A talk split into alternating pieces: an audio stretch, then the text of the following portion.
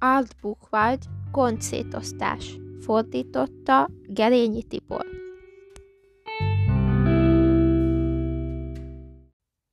Manapság megkeseríti életünket, hogy mindig történik valami a világban, ami nyomasztó gondot okoz az embereknek. Ha az egyik gondtól megszabadulunk, egy csereg újabb lép helyébe. Nálunk amerikaiaknál ez fokozott mértékben áll fenn mert bennünket a tudósok, politikusok, tábornokok, szociológusok, orvosok, de főleg a tévékommentátorok bőven gondoskodnak arról, hogy ne feledkezzünk meg ezekről a gondokról, melyek lassan felődlik idegeinket. A mi családunknak azonban sikerült megoldani ezt a problémát.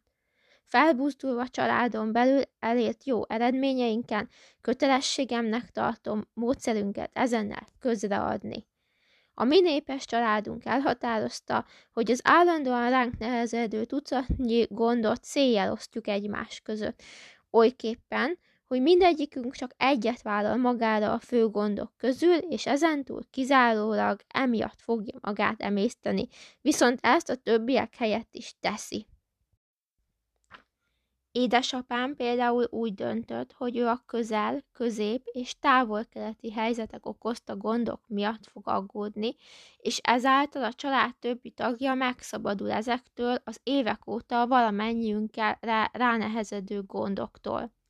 Azóta el sem olvassuk az erről szóló újsághíreket, és magára hagyjuk apámat, ha a tévé ezekről sugároz aggasztó híreket és képeket. Alice húgom a közép-amerikai és afrikai válsággócok miatti gondok súlyát vette magára. Egy idő óta tehát kizárólag ő izgul a kubai, szalvadori, angolai és etiópiai események miatt, melyeket hírközlő szerveink állandó gondokozóként szőnyegen tartanak. Edith nővérem lett az olajválság miatti gondok felelőse. Kizárólag ő sopánkodik a drága benzin és fűtőolajára miatt. Oszkár öcsém a túlnépesedés problémájának súlyos gondját vette magára. Neki kell a tudósok agyában elképzelt szörnyű jövőnk miatt kétségbe esni, például azért, hogy 2000-ben már csak minden harmadik ember fog tudni jól lakni, és az is csak tengeri algával. Doris nénénk a terrorizmus és a gépeltérítések okozta soktól mentesít bennünket. Sajnos majdnem minden napjára jut valami feladat körébe vágó, gondot okozó esemény, úgyhogy szegénynek alig akad néhány gondmentes napja. Feleségem a dohányzás veszélyeinek gondját választotta. Újabban igyekszem őt rábeszélni, hogy válasszon valami más reszortot, mert mennél több gondot csinál magának a dohányzás általmai miatt, annál több cigarettát szív. Igaz, hogy amióta kizárólagos joggal aggódik a dohányzás rákkeltő káros volt miatt, a család többi tagja minden gond és aggodalom nélkül füstölhet tovább. Harold sógorom a gépkocsi balesetek rohamos növekedése miatt aggódik, helyettünk is. Sajnos saját kalambolom miatti bosszúságomat nem tudta átvállalni.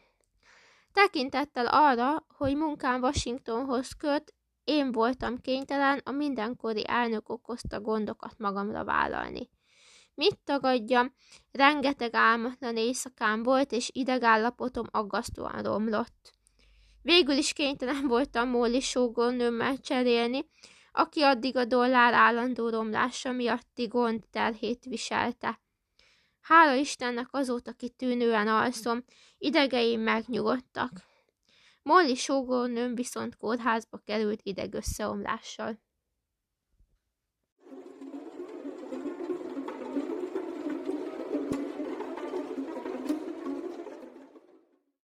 Köszönöm, hogy hallgatóztok.